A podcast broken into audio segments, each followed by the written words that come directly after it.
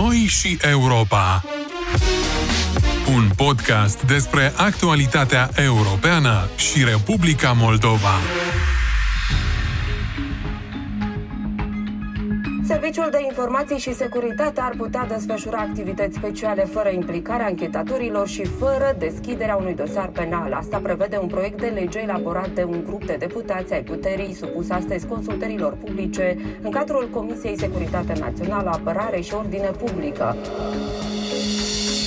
Trei proiecte de legi sunt înregistrate în Parlament ce țin de reformarea și îmbunătățirea activității Serviciului de Informații și Securitate. Este vorba de proiectul de lege privind Serviciul de Informații și Securitate al Republicii Moldova, legea cadru, proiectul de modificare a legii privind statutul ofițerului de informații și securitate și proiectul de lege privind activitatea contrainformativă și activitatea informativă externă. Toate aceste proiecte au scopul să îmbunătățească cadrul legal de activitate al serviciului. Un alt document care urmează să fie elaborat și aprobat probabil în primăvară este Strategia de Securitate Națională.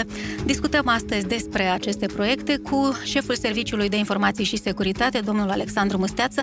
Bine ați venit în studioul nostru. Vă mulțumesc pentru invitație. Noi și Europa.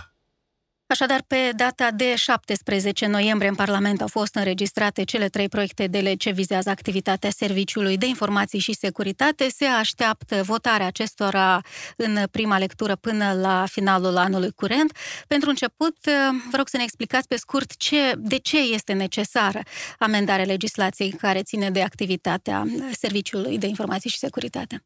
Eu vă mulțumesc mult pentru interesul față de aceste proiecte de legi. Sunt trei proiecte de legi de bază pentru activitatea noastră. Ori necesitatea lor are iesă din procesul de audit instituțional care l-am făcut noi, imediat după ce am venit eu în funcție, am dispus crearea unui grup de lucru și împreună cu colegii s-a lucrat foarte mult la asta. Cele trei proiecte de legi, deci două din, din ele. Prima e o nouă lege cadru privind Serviciul de Informații și Securitate. Ea vine să facă un pic de, să spunem așa, curățenie în cadrul legislativ, în ceea ce ține de competențele S I S-ului, modul de numire a directorului, directorii adjuncți, modul cum se raportează serviciul față de legislativ, față de conducerea țării, care sunt instrumentele de verificare a activității serviciului și așa mai departe. Legea privind statutul ofițerului, iar ține de activitatea ofițerilor S I S. Și noi facem o serie de modificări în ceea ce ține de uh, modul de uh, recrutare a ofițerilor, de instruire acestora, vârsta pe care trebuie să o aibă pentru a fi recrutat,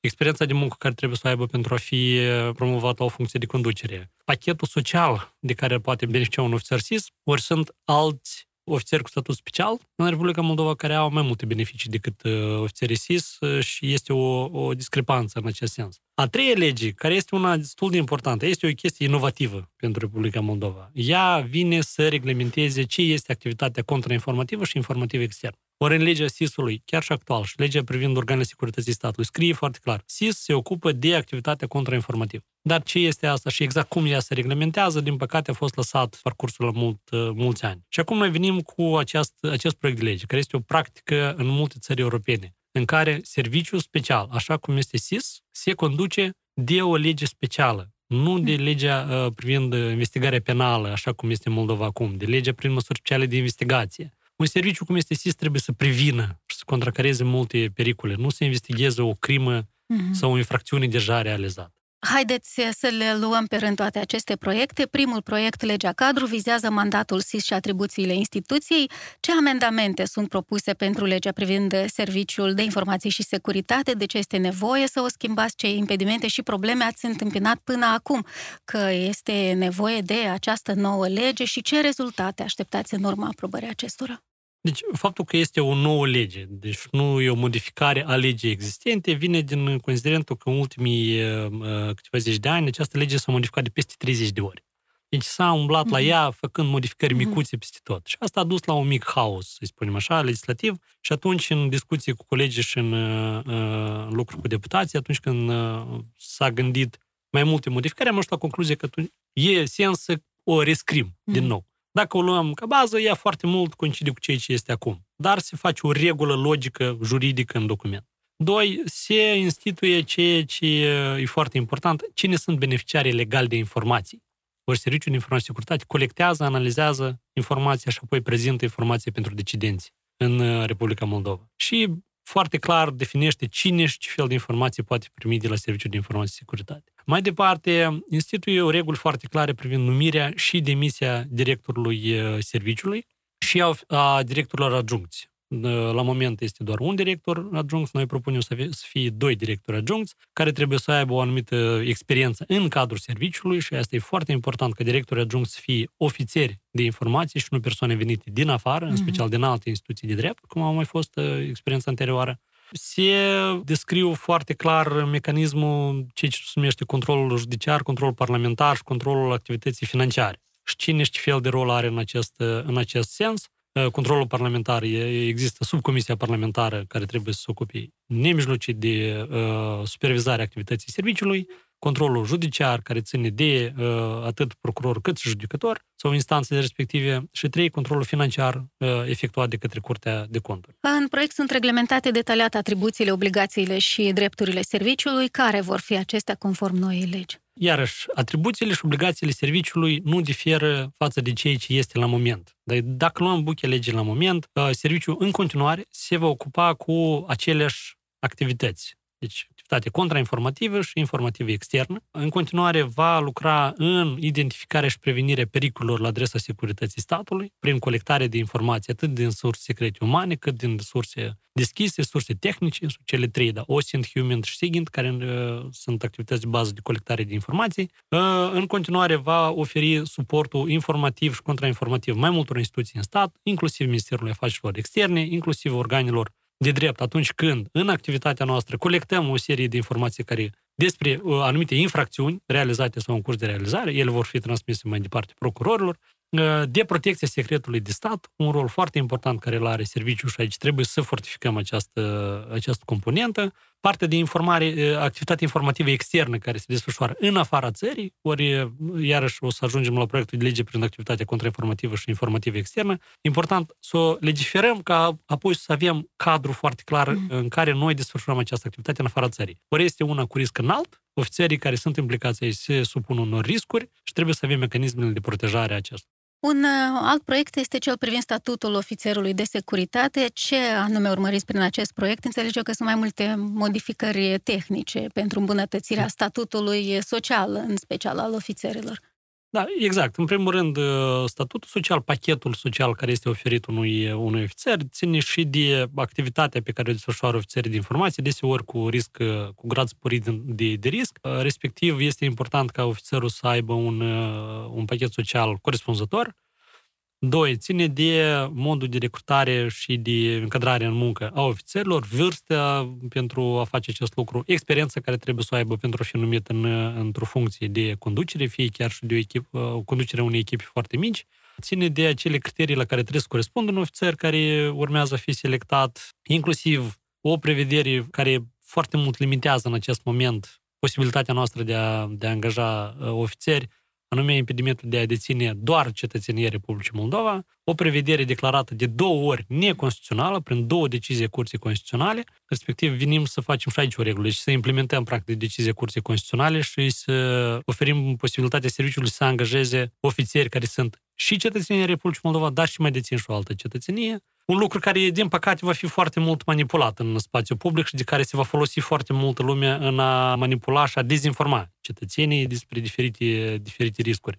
Eu vreau să asigur toată lumea că așa o practică există și în mai multe țări, în care angajarea unui ofițer de informații se face inclusiv dacă el are și o altă cetățenie. Pentru noi este important persoana să fie integră, corectă în activitatea sa, devotată activității serviciului și Republicii Moldova și persoana, atunci când este încadrată, el își asumă o serie de responsabilități juridice, pornind de la responsabilitățile care le are în baza acestei legi, legea privind protecția secretului de stat, jurământul pe care îl dă, jurământul dat la încadrarea în funcție de fiecare ofițer, care este un angajament juridic. Ori dacă el scurge informația sau trădează interesele Republicii Moldova, el duce responsabilitatea pentru asta, indiferent de cât cetățenie are. Da, dar aici propuneți ca pentru procesul de recrutare a ofițerilor să fie acceptați candidați care dețin nu doar cetățenia Republicii Moldova, dar și a unui stat membru al Uniunii Europene. Europene punct. Exact, da. Nu și altor state care nu sunt da, membre. Deci am mers, am mers după principiul ăsta, în primul rând, pentru că Republica Moldova este stat candidat și mergem spre integrarea europeană. Iar atunci când principiul de integrare europeană presupune o mobilitate foarte mare în spațiul comunitar european și foarte des elementul de cetățenie în Uniunea Europeană este deseori combinat, da? Cetățean al Franței și Italiei sau Germaniei și Austriei și așa mai departe. Și atunci dacă mergem spre asta, având ăsta ca și scop național pus de o serie de acte legislative pe care le-a aprobat și Guvernul și Parlament, era pentru noi un, o, o propunere logică să extindem anume pentru acest, mm. acest segment. Dar, într-un fel, ați limitat doar la Uniunea Europeană? Iarăși, noi am avut mai multe mm. propuneri. Proiectul S I S nu are dreptul de inițiativă legislativă, el a fost înregistrat de către deputați și această discuție a fost dezbătută și propusă în cadrul dezbaterilor parlamentare.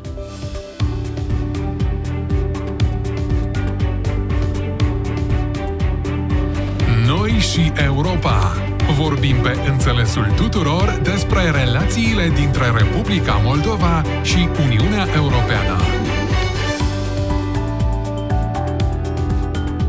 Proiectul de lege privind activitatea contrainformativă și activitatea informativă externă, actualmente nu există o lege care să reglementeze desfășurarea activităților în acest sens.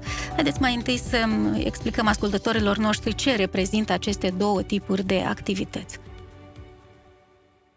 Dar, într-adevăr, nu există, din păcate, după treizeci de ani de, de existența statului, abia acum venim cu așa o, o, o propunere și chiar foarte mult îmi doresc ca ea să fie bine înțeleasă de către toți actorii din Republica Moldova. Activitatea, să o luăm pe rând, activitatea contrainformativă. Uh-huh. Presupune, ceea ce în popor mai, mai simplu este cunoscut ca contraspionaj. Da? Este activitatea de contracarare și prevenire a activității altor servicii, a altor state, pe teritoriul Republicii Moldova, în special cele cu interese ostile, fie că ele activează direct prin agenții sau ofițerii lor sub acoperire aici, fie acoperire diplomatică, comercială sau de altă natură, fie persoane care acționează indirect, prin așa numiți proxy, deci persoane care sunt cetățeni ai Republicii Moldova, dar recrutați de uh, serviciile speciale altor state pentru anumite interese meschine și ostile intereselor Republicii Moldova. Activitatea informativă externă presupune că serviciul nostru desfășoară activități,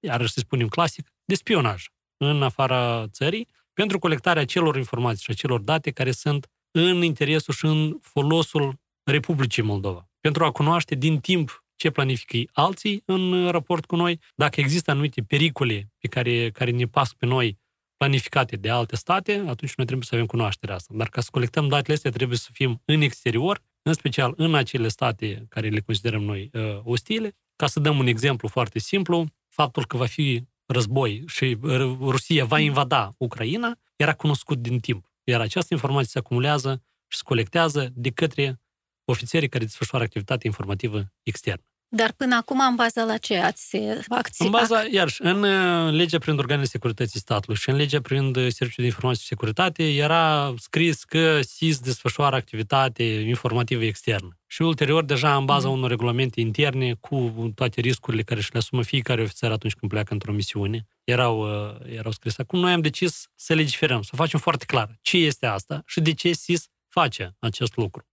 Și ce condiții au determinat elaborarea acestei legi speciale? În primul rând, e o chestie foarte importantă, principială, să înțelegem. Serviciul de informații și securitate este un serviciu special. În lume, în toată lumea, serviciu special, bine în toată lumea, în toată lumea democratică, vestică, hai să spunem așa. Serviciul special se ocupă de activitatea contrainformativă. În Republica Moldova, din păcate, noi ne conducem de prevederile codului penal, cod de procedură penală și lege prin măsuri speciale de investigație. Ceea ce înseamnă că noi, ca și C N A, ca și poliție, ne ocupăm de prinderea infractorilor. Ceea ce, a priori, din, din start este greșit, ca și scopul unui serviciu. Și noi trebuie să cunoaștem din timp că ceva se va întâmpla, sau se planifică, se desfășura pe teritoriul nostru și să prevenim asta, fie prin anumite acțiuni de informare și prevenție, fie contracarare, pe când activitatea de investigație penală presupune că deja s-a întâmplat ceva și noi investigăm ce s-a întâmplat.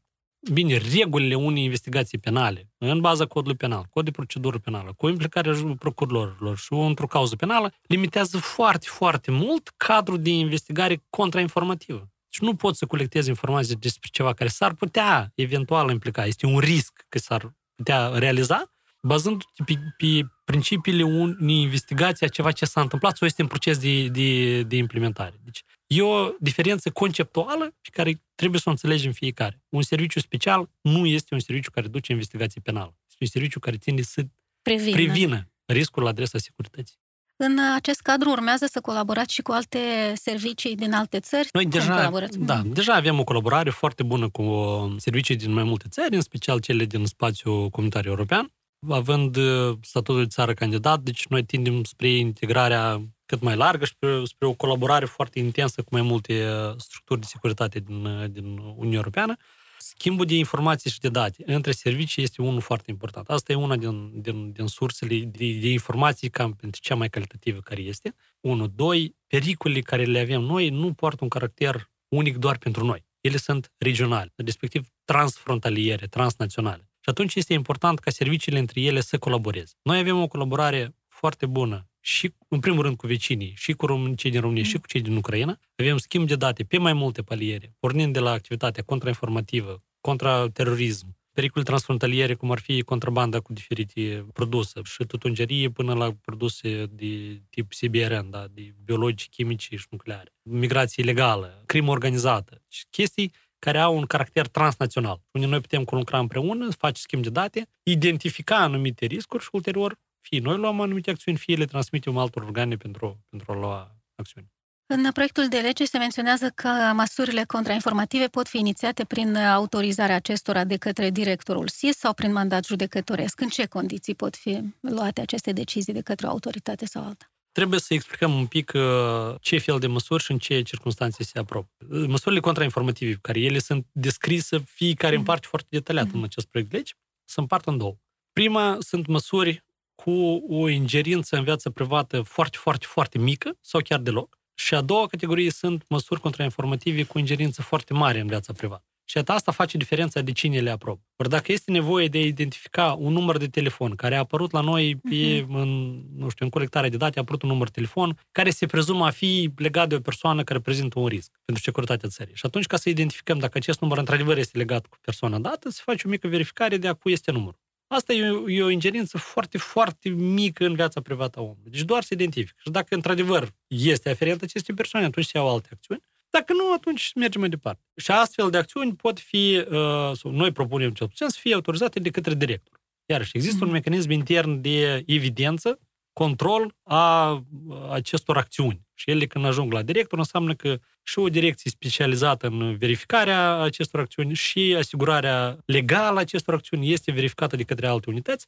și ajunge pe masa directorului pentru autorizare finală, care, iarăși, și eu ca director mă uit foarte atent la ce autorizăm. A doua parte, care ține de autorizare de către judecător. Și aici e o, o manipulare care deja se întâmplă, văd eu, în, în societate. Sunt unii actori, din păcate, publici, care manipulează foarte intens pe asta și spun că nu va fi autorizat de niciun fel de judecător. E o minciună, pentru că e o serie foarte lungă de măsuri contrainformative care vor fi autorizate de către judecători. Judecători de instrucții la judecătoria Rășcani, în cazul în care cei ce îi prezentăm noi și judecătorul refuză, atunci este posibilitatea de a contesta la, la Curtea de Apel. Deci procedura care și acum există, doar că noi o vom face direct S I S cu judecătorul. Ele pot fi, de exemplu, plasare de tehnică în automobil sau uh, interceptare. Deci sunt măsuri care au ingerință în viața privată. Or, noi, chiar dacă suntem un serviciu special, noi foarte mult vrem să respectăm drepturile cetățenilor și să nu utilizăm aceste măsuri atunci când ele nu sunt necesare. Și pentru asta este judecătorul, care el este cel care ne dă o apreciere. Avem noi necesară această măsură, ori nu. Și dacă judecătorul o autorizează, atunci noi o putem desfășura. Fix în termenul care ne l-a dat judecătorul pentru, pentru a face asta. Este o singură măsură care este,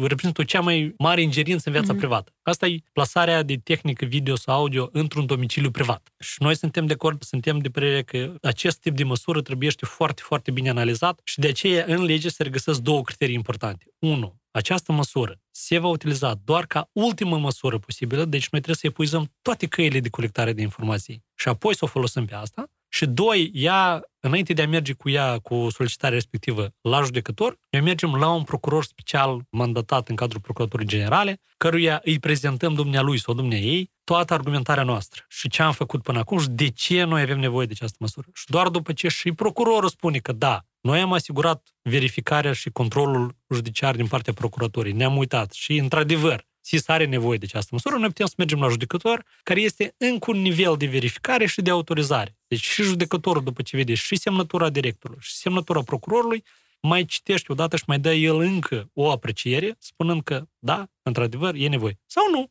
Și atunci refuză autorizarea. Și atunci deja noi nu mai desfășurăm astfel de a, așa activitate. Deci ingerința în viața privată e un element foarte important și de aceea judecătorul și la o anumită etapă și cu procurorul sunt cei care vor da apreciere activității noastre și e, solicitării noastre de a desfășura astfel de măsuri.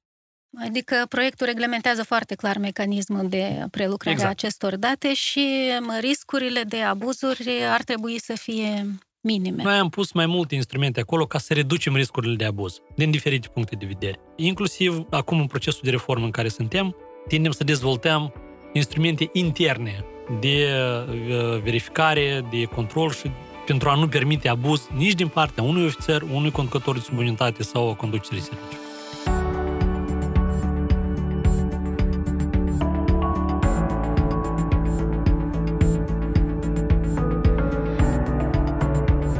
Noi și Europa, pe înțelesul tuturor despre relația cu Uniunea Europeană.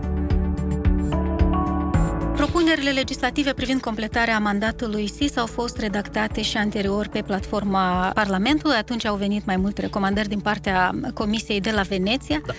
Ce reacție putem aștepta de la experții Consiliului Europei de această dată și când ar putea fi disponibilă și opinia Comisiei? Da, ultima opinia Comisiei, bine, poate greșesc acum, îmi pare că a fost două mii șaisprezece sau două mii șaptesprezece, undeva pe atunci, au venit o opinie de la Comisie care avea o listă întreagă de recomandări. Ceea ce acum se află în Parlament, deja înregistrat ca și proiect uh, legislativ, proiect de lege, conține, din punctul nostru de vedere, cam toate recomandările Comisiei de la Veneția. Deci noi am încercat să le luăm pe toate și să le implementăm. Respectiv, după ce a fost înregistrat proiectul de lege, el a fost trimis de către Parlament încă o dată Comisiei de la Veneția. Chiar zilele trecute am primit confirmare din partea și a delegației Uniunii Europene și a Comisiei că ei ne vor da o opinie în luna ianuarie. Deci opinia Comisiei va fi una extraordinară. Deci în afara acelor ședințe care le au ei odată la jumătate de an, ne vor da o opinie în ianuarie cu privire la acest proiect de lege. Noi îl așteptăm, deci chiar considerăm noi că am, am pus acolo toate mecanismele și am răspuns la toate întrebările care le-a avut Comisia acum cinci șase ani. Așteptăm să avem și o discuție cu Comisie, deci în mod normal vine o, o echipă de evaluare specială care discută și cu noi și cu alți actori din procesul legislativ, să le dăm toate explicațiile respective și atunci o să vedem ce, ce opinie o să vină și în dependență de asta deja o să ajustăm, o să îmbunătățim proiectele de lege. Domnule Musteață, cum putem eficientiza controlul democratic asupra instituției, asupra Serviciului de Informații și Securitate și cum ar putea S I S-ul să-și îmbunătățească reputația și imaginea în rândul populației Republicii Moldova? Pentru că într-un timp s-a făcut abuz de către politicieni de această instituție. Mai devreme a fost asociată cu odiosul K G B. Vă pot ajuta aceste proiecte de lege să atingeți acest deziderat? Sau aceasta trebuie să vină din interiorul instituției și a oamenilor care acolo își fac datoria da, față de țară? O foarte bună întrebare și cred că una din cele mai complicate care, care le avem noi la moment, pentru că, unu, avem un istoric, da, cum ați spus dumneavoastră, K G B-ul, și nu putem să fugim de istorie. Din istorie putem să tragem concluzii și să învățăm lecții și să mergem mai departe, să nu le repetăm. Doi, au fost abuzuri din partea politicului în, în trecut și trebuie să recunoaștem lucrul respectiv. Și uh, trei, însăși, esența, statutul unui serviciu special presupune că el este mai puțin deschis publicului. Ori activitatea, nouăzeci la sută din activitatea noastră este una secretă. Cine sunt ofițerii? Ce fac ofițerii noștri? Metodele pe care le aplic? Deci tot este atribuit la, la secret de stat. Și aici este chiar o provocare, unul în a deschide un pic instituția față de cetățeni și a explica cetățenilor cine suntem, ce facem și de ce facem lucrul respectiv și care sunt rezultatele. Cum spunea un coleg, nu e dracul atât de negru, da? Exact. Și, pe de altă parte, să asigurăm un control democratic. Cum? După practica internațională, că ne-am uitat și noi la practica internațională și la expertiza care, care este, spune în felul următor. Un serviciu special este controlat, în primul rând, prin controlul parlamentar. Bine controlat, supervizat, mai bine zis cuvântul. Prin această supervizare de către Parlament. Există o comisie, o sub comisii, în cadrul Comisiei Parlamentare Securitate și Ordine Publică, care trebuie să asigure acel, acea supervizare față de, de serviciu. Este un mecanism care eu cred că încă trebuie să-l dezvoltăm. Pentru că noi încă între noi trebuie să ne stabilim anumite limite ce înseamnă acest control. Ori în viziunea unora noi ar trebui să mergem cu toate dosarele, să le punem pe masă și să deschidem toate cărțile ce face serviciu față de deputați, ceea ce e foarte periculos, având în vedere sensibilitatea informației care o deținem noi. Pe de altă parte, noi trebuie să mergem și să explicăm, să avem un dialog pe platforma parlamentară de fiecare dată. Deci e un mecanism care noi încercăm să-l dezvoltăm și în aceste proiecte de lege am inclus anume prevederile respective ca să încercăm să construim mecanism. Dar e un joc în doi, deci un vals, deci și noi și cei din Parlament. De altă parte, trebuie să îmbunătățim comunicarea și parteneriatul cu societatea civilă și cu mediul academic. Ori cultura de securitate, S I S nu este unica instituție care se ocupă de securitate. Securitatea e un complex larg, care trebuie să înțelegem noi ca societate. Și atunci colaborarea respectivă va duce, sperăm noi, la o creștere a culturii de securitate. Și atunci vom avea mai mulți actori implicați. Și deja vreau să spun că mă bucur că văd diferite inițiative în societatea civilă, în mediul academic, față de acest uh, subiect. Și iată, mai multe activități. Și ceea ce ați întrebat noastră, e ceva din extern prin lege sau ceva din intern? Sunt ambele. Deci noi încercăm și trebuie să lucrăm prin ambele, ambele principii și să avem o comunicare mai bună cu publicul, să deschidem un pic, să lucrăm cu mediul academic și societatea civilă, totodată să avem și mecanisme în, le, în, în, în legislație, pe platforma parlamentară, prin care să asigurăm asta. Bine, că statele bogate își pot face filme de acțiuni cu agenți care... Un... Ceea ce în film e tare departe de realitate. Un alt document care urmează să apară, probabil în primăvară, este Strategia de Securitate Națională. Probabil că faceți parte din grupul de lucru pentru elaborarea acestui proiect. La capitolul securitate, ce va prevedea documentul? E greu de spus ce va prevedea exact documentul, pentru că noi suntem membri a unui grup de lucru care este destul de larg, care include iarăși mai multe structuri naționale, deci instituții publice din domeniul respectiv, cât și experți și societatea civilă, asistați de mai mulți experți internaționali în acest proces și rezultatul final va fi un efort comun acestui grup de lucru. Dar este foarte important ca Republica Moldova în două mii douăzeci și trei să aibă un nou concept a securității naționale și o nouă strategie de securitate națională. Că sunt două documente care vin în, la pachet unul cu altul. Orice ce avem noi acum e depășit și de timp, și moral, și de situația, de, de, de realitățile de securitate care le avem noi în, în regiune. Da, suntem într-o perioadă tensionată și într-o zonă geografică afectată în prezent la modul direct de acest război rus în Ucraina. La momentul actual, care sunt cele mai mari riscuri și amenințări ce prezintă un pericol deosebit pentru securitatea noastră națională? Războiul rămâne principalul risc, pentru că este un război convențional cu arme, rachete, muniții care zboară și, din păcate, mm. cad și pe teritoriul Republicii Moldova. Și acest lucru este... în afara controlului nostru, din păcate. Și atunci când unele rachete cad și explodează pe teritoriul nostru sau doar tranzitează, este o responsabilitate într-un singur punct, cel al Federației Rusă, pentru că ei au inițiat războiul și ei sunt cei vinovați de, de acest lucru. Și el, din păcate, rămâne unul din principalele riscuri la, la adresa securității. Ori războiul are și niște efecte colaterale, partea economică, energetică, socială, sociopolitică inclusiv. Și noi vedem, vedem deja rezultatele acestor, acestui risc materializat. Sectorul energetic este unul din cele mai vulnerabile la moment și aici, iarăși, din cauza războiului convențional, avem efectele secundare care asupra infrastructurii energetice și a noastră și a Ucrainei. Bine, se fac foarte multe eforturi pentru a preveni perioade în care țara rămâne întuneric, dar ca și risc el rămâne. Și trebuie să fim conștienți de asta. Și trebuie să ne dăm seama foarte clar de unde vine pericolul ăsta. Din cauza celor rachete rusești care zboară și cad în Ucraina, în asupra infrastructurii critice. Trei, războiul hibrid, care noi îl simțim din plin și noi ca și serviciul sesizăm cu intensitate. Vedem că intensitatea lui a crescut foarte mult, pe mai multe faliere, pornind la cel informațional, un extraordinar de, de, de agresiv. agresiv și pe larg utilizat. Manipulare, falsuri, foarte, foarte mult, deci cu intensitate extraordinară. Doi, o activizare a ceea ce numim noi agenți de influență. Sunt persoane din sectorul sociopolitic care încearcă să influențeze opinia publică prin, iarăși, utilizarea celor falsuri și manipulări. Și din ce cunoaștem și știm noi, deja vedem cum toate lucrurile respective sunt coordonate dintr-un singur centru. E la Moscova. Și atunci când toate lucrurile astea sunt coordonate din același centru și atunci ne dăm seama că este un război hibrid dus pe teritoriul Republicii Moldova. Și credeți-mă, Pentru Federația Rusă nu are nevoie de război convențional aici. Are foarte mulți agenți de influență, din păcate, pe care noi, pe bună parte, cunoaștem și lucrăm în, în direcția prevenirii și contracărării acestor riscuri pe teritoriul nostru. Da, chiar am vrut să vă întreb, pentru că președintele Parlamentului spunea într-o emisiune că Republica Moldova este doldora de spioni, iar noi nici nu trebuie să ne spună acest lucru, îl intuim, bănuim că și în instituțiile de stat sunt. Ce face S I S pentru a contracara acest fenomen?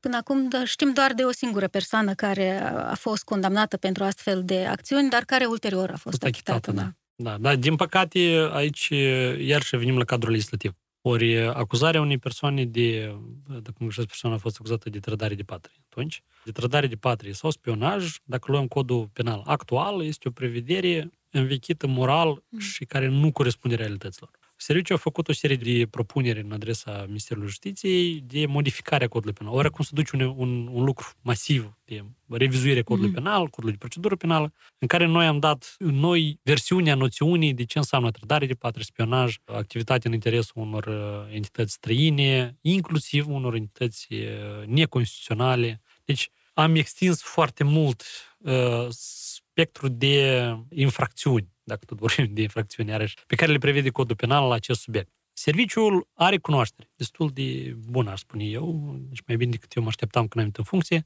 despre activitatea multora pe teritoriul Republicii Moldova. Acum, ce facem cu informația respectivă? Dacă noi am fi avut o lege privind activitatea contrainformativă și informativă externă deja de câțiva mm. timp, noi am fi, cred eu, mult mai eficienți și am fi avut o cunoaștere mult mai largă. Doi, chiar dacă noi deseori vedem, nu doar riscuri, dar chiar și materializarea acestora de către anumite persoane care fac niște activități pe teritoriul Republicii Moldova. Și atunci când persoana a fost, spunem așa, ca în popor, prinsă de mână, persoana se uită și spune, ok, știu ce să-mi faceți. Eu știu codul penal. N-aveți ce-mi faci. O să mă duci la procuror, ok, o să mă las să plec. Pentru că așa e legea făcută. Și atunci trebuie să fim clari că avem, unu, un cadru legislativ, atât pe paliera contrainformativă, cât și pe cea penală, bine dezvoltat, bine ajustat la riscurile actuale, pentru că ceea ce vedem în filme de acțiune, dacă făceau șpionii, aia e o chestie din războiul rece. Acum activitatea informativă pe teritoriul nostru se face cu mult mai multe instrumente și eforturi și procese care sunt foarte greu de catalogat din punct de vedere penal. Deci trebuie cadrul legislativ ajustat foarte bine. Mai departe, serviciul o să-și facă treaba și o să ajungă la un rezultat foarte bun.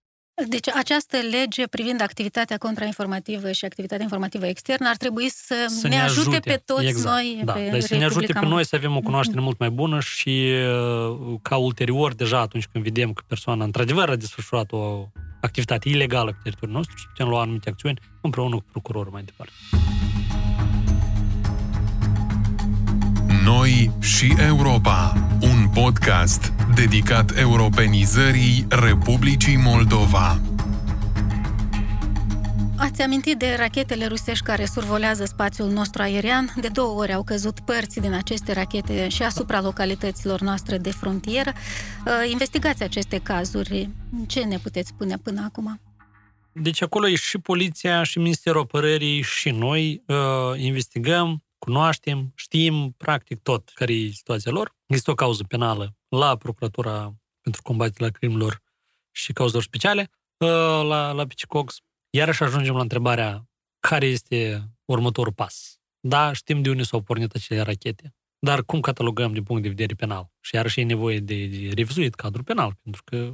Doar expulzarea unui diplomat? Expulzarea mm-hmm. unui diplomat a fost o acțiune, dar ea nu se încadrează în cod penal, deci o acțiune diplomatică, care s-a răstrâns ca și reacție în oglindă cu expulzarea unui diplomat moldovine, moldovan de la, de la Moscova. Tot ce a putut și trebuiau să facă instituțiile cum este S I S, da, Poliția și Armata, în suportul procurorului și procurorul, s-a făcut. Acum urmează să vedem ce putem face mai departe. Ori cei vinovați nu sunt la Chișinău și nu sunt în Republica Moldova. Ei sunt în alte state. Și trebuie să vedem ce facem atunci pe paliera internațională. Domnule director, Republica Moldova a fost afectată, instituțiile statului au fost atacate cibernetic.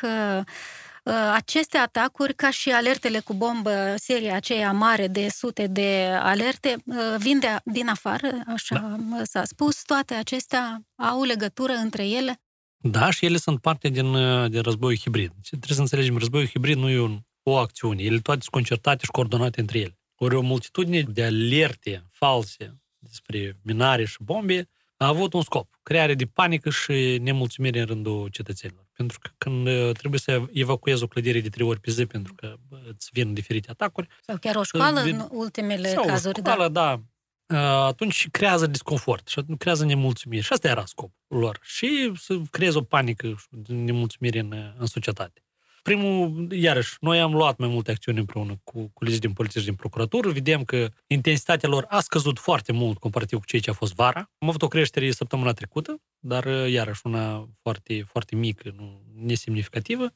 E important e noi că acum avem o, o capacitate mult mai bună să investigăm, să determinăm la prima etapă dacă ele sunt false sau nu.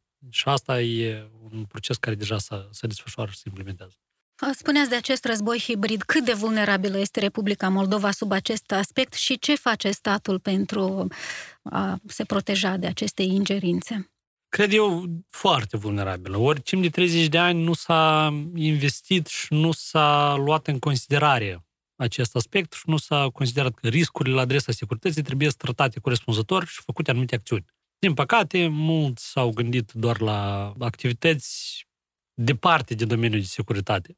Și din două motive. În primul rând că după războiul rece și până la invazia Rusiei în, în Ucraina, toată lumea considera că un război convențional cu continentul european este imposibil. Deci lumea trăia într-un confort foarte mare. Și atunci, la douăzeci și patru februarie, toți ne-am trezit. Din douăzeci și patru februarie până acum s-au făcut foarte mulți pași într-un ritm accelerat care trebuiau făcuți zeci de ani în urmă. Și să, să mergem spre, spre direcția asta. Pe de altă parte, nu s-au făcut mulți pași în direcția fortificării securității statului, probabil din intenții negative față de interesele Republicii Moldova. Atunci când te gândești la securitatea statului, înțelegi că neutralitatea înseamnă un stat puternic și cu armată și cu servicii speciale puternice. Și nu înseamnă un stat neutru care stă slab și așteaptă poate nu la ataca nimic. Astea sunt lucruri importante de înțeles și acum schimbările care se întâmplă, se întâmplă cu o viteză foarte mare. Pentru că noi trebuie să ne adaptăm și să corectăm greșeli care s-au făcut ani, zeci de ani în urmă și care nu s-au corectat parcurs iarăși, s-au propagat. Asta ține inclusiv de legislație, deci tot vorbim foarte mult despre legislația, cât și despre structura internă a serviciului sau a Ministerului Apărării, investițiile, alocare de buget, instruiri, echipament tehnic, foarte, foarte mult. Și trei, trebuie iarăși să înțelegem, securitatea statului e un efort comun a mai multor structuri. Este și Ministerul Economiei, și Ministerul Infrastructurii, și Consiliul Audiovizualului, și Parlamentul, și S I S-ul, și Poliția, și Procuratura. Toată lumea trebuie să lucreze într-un unison în acest subiect. Chiar și Ministerul Educației, pentru că ține de educarea generațiilor viitoare, și Ministerul Ecologiei, pentru că ține de, de pericolele tehnogene, și multe, multe alte structuri care trebuie să-și conștientizeze rolul și bucățica lor în domeniul de securitate.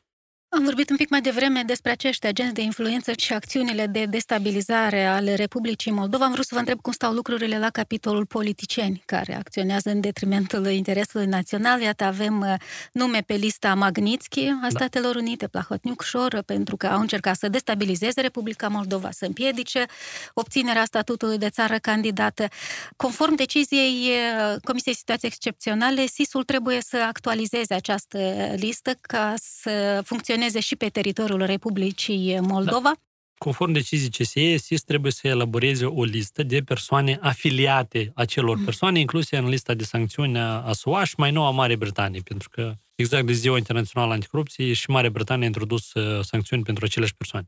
Și, respectiv, S I S a elaborat o astfel de listă și a transmis-o, așa cum scrie în dispoziția C S E, către alte autorități cu alte drepturi de reglementare, cum ar fi Banca Națională, S P S C B, deci Serviciul Prevenire și Combatere Spălării Banilor și uh, Agenția de Servicii Publice. Ori, iarăși, cum scrie în uh, dispoziția C S E, în adresa acestor persoane vor, se vor aplica măsuri suplimentare de verificare a sursei banilor. Deci nu este intenția noi să confiscăm fonduri și așa mai departe. Ori, aceste persoane, fiind suspectate de afiliere cu persoanele incluse în sancțiuni, lista internațională, activitatea lor ar putea fi una suspectă. Atunci, pur și simplu se verifică suplimentar, mult mai detaliat, ce fel de tranzacții, ce fel de bani primesc și unde. Asta este și un instrument de protecție a sistemului financiar bancar din Republica Moldova. Care a fost care foarte a fost, afectat. Da, foarte mult afectat. Pe lângă toate sancțiunile internaționale, sunt în primul rând în sistemul financiar bancar. Ori persoanele care sunt incluse în lista de sancțiuni și persoanele afiliate lor, la nivel internațional, deci băncile, pot refuza colaborarea cu băncile internaționale, pot refuza colaborarea cu băncile din Republica Moldova, în cazul în care unele persoane din aceste liste fac tranzacții internaționale și unele destul de mari, probabil. Și atunci sistemul nostru financiar-bancar de către comunitatea internațională financiar-bancar va fi văzut cu unul cu un nivel înalt de risc. Pentru că aici se întâmplă lucruri care în toată lumea nu se întâmplă. Sau în, în sistemul financiar-bancar internațional nu se întâmplă. De asta și noi s-a eliberat lista asta, ca să ne asigurăm că tranzacțiile sunt, bun, nu noi, dar celelalte instituții, sunt corecte, sunt actele în regulă, sursa banilor este una uh, legală și atunci tot e bine. Noi și Europa. Vorbim pe înțelesul tuturor despre relațiile dintre Republica Moldova și Uniunea Europeană. Ați ascultat podcastul Noi și Europa, dezvoltat de către Institutul pentru Politici și Reforme Europene și Fundația Friedrich Ebert Moldova, în parteneriat cu Radio Chișinău și Zugo. Nu uitați că ne puteți găsi pe platformele de podcast și ne puteți audia în emisie la radio.